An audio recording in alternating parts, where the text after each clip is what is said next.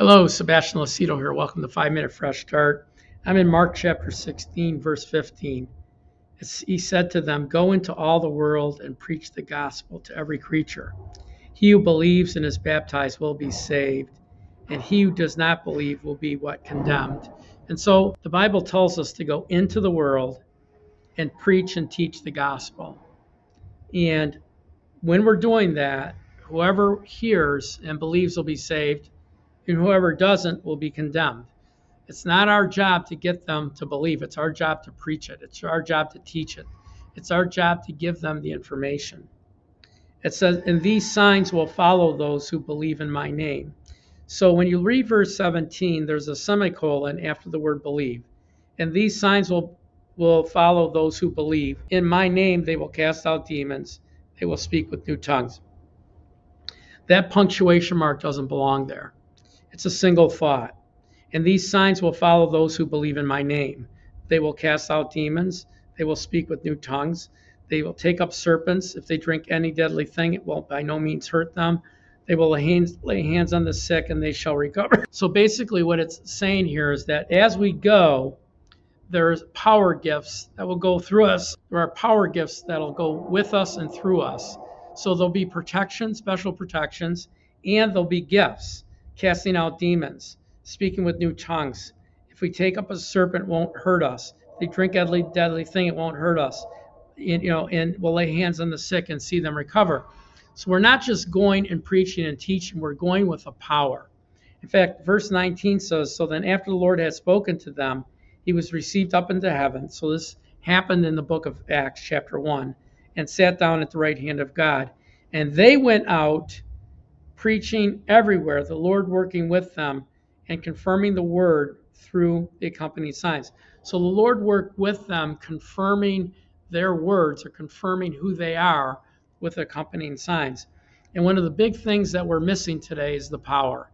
We, we a lot of us get to the place where we can preach the gospel, we can give somebody a gospel message, we can give our testimony of how we found the Lord, where we can talk about his love and his grace and his mercy in our lives. But a lot of us are afraid to pray for that person for something specific. And here's what I'm here to tell you today God needs the opportunity to introduce himself to someone. We need to pray for people so that God can introduce himself. What do I mean by that? If we don't pray, they can't tie God to an answered prayer. If we pray for them, they can tie our prayer to an answered prayer in their life, and God becomes real to them. God is endeavoring to make himself real to unbelievers, and he uses us to do that. We're his voice, but we're also his power in the earth. So when it says here that they went out preaching everywhere, the Lord working with them, confirming the word that they taught with signs following. Do not be afraid to, to pray for somebody and allow God to introduce himself.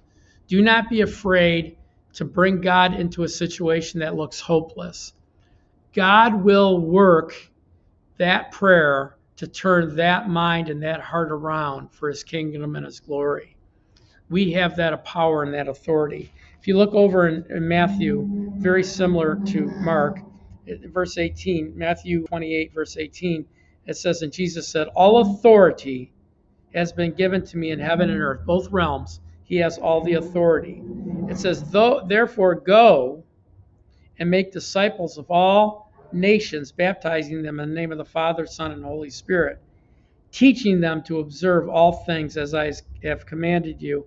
And lo, I'm with you always to the end of the earth. Amen. And so, and so when we when we go into the world, when we go into the world, God gives us that authority. Jesus gives us that authority. We're seated with Jesus in heavenly places.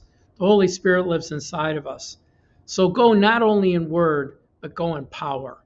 You know, I, will tell you, God will answer your prayer for someone else faster than he'll answer a prayer for you because we're a, we're a growth, we're a work in process. So we wait a lot of times for answers. When I pray for somebody that's new, God immediately works in their life. I've seen it a hundred times. And so don't be afraid to pray and to bring God in and let him introduce himself. Anyway, that's it for today. Please share, follow, and like this. on social media. Please join us as a free member at our website, watchersoftruth.com. It's in the description of your teaching. And then pray, please pray about becoming a partner. $10 or more a month. We're praying for 400 $25 donors or more a month to build a base for our ministry, to add other things and other curriculums and other things that we do. Anyway, God bless you and have a great, great day. Thanks for watching.